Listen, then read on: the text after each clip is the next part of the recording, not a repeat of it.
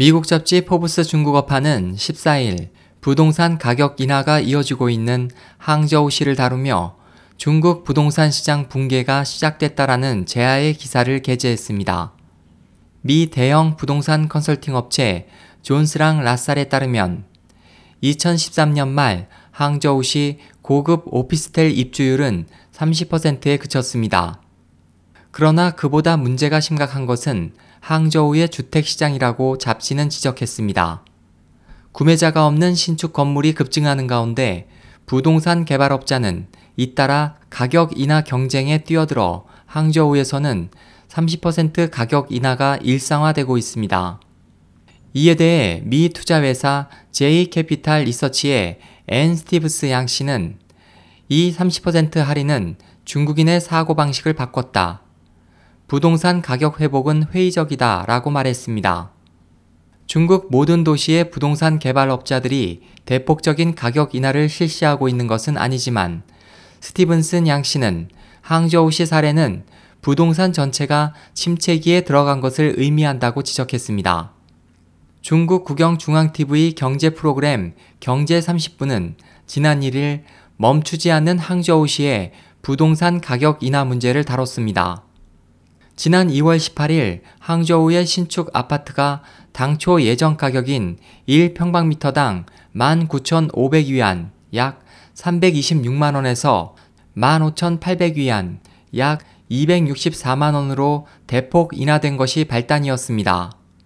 이후 다른 개발업자도 일제히 가격을 인하했지만 구매자는 나타나지 않았습니다. 미 월스트리트 저널은 항저우의 가격 인하는 중국 부동산 시장이 슬럼프에 빠져 있음을 보여주는 신호일 수 있다고 말했습니다. 가격 인하 물결은 다른 도시로 확대되고 있습니다. 스촨성 청두시에서는 1평방미터당 19,000위안 약 317만원이던 4장을 마친 고급 주택의 가격이 6,000위안 약 100만원 내렸습니다. 장수성 창저우시의 고급 주택도 지난 2012년 판매 시작 당시 1평방미터당 2만 위안에서 최근에는 40% 하락했습니다.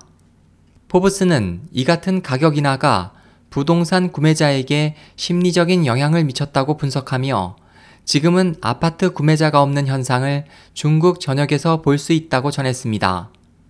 뉴욕대 사라 휴 교수는 중국 아파트 시장은 탄력성을 잃고 있다고 분석하고 시민이 아파트 시장에서 멀어지면 가격을 대폭 인하해도 구매자를 되돌릴 수 없다며 그 이유에 대해 부동산 가격이 더 내릴 것으로 생각하기 때문이라고 말했습니다.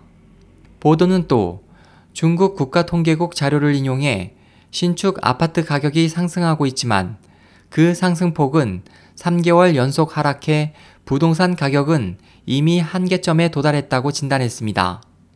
신축 외에 부동산 중고시장 거래량도 줄고 있습니다.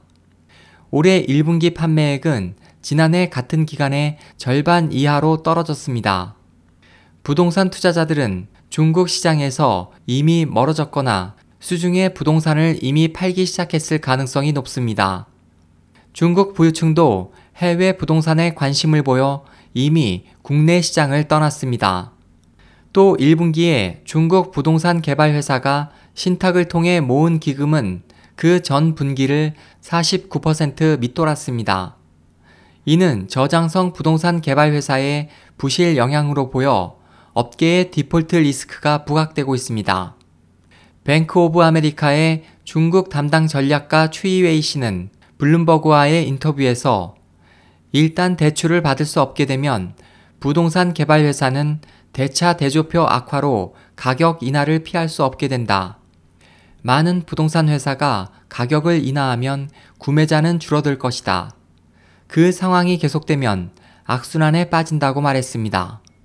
보도는 지금까지 중국 부동산 시장이 낙관시되고 있었지만 지금은 틀린 수익기가 됐다고 말했습니다. SOH 희망지성 국제방송 홍승일이었습니다.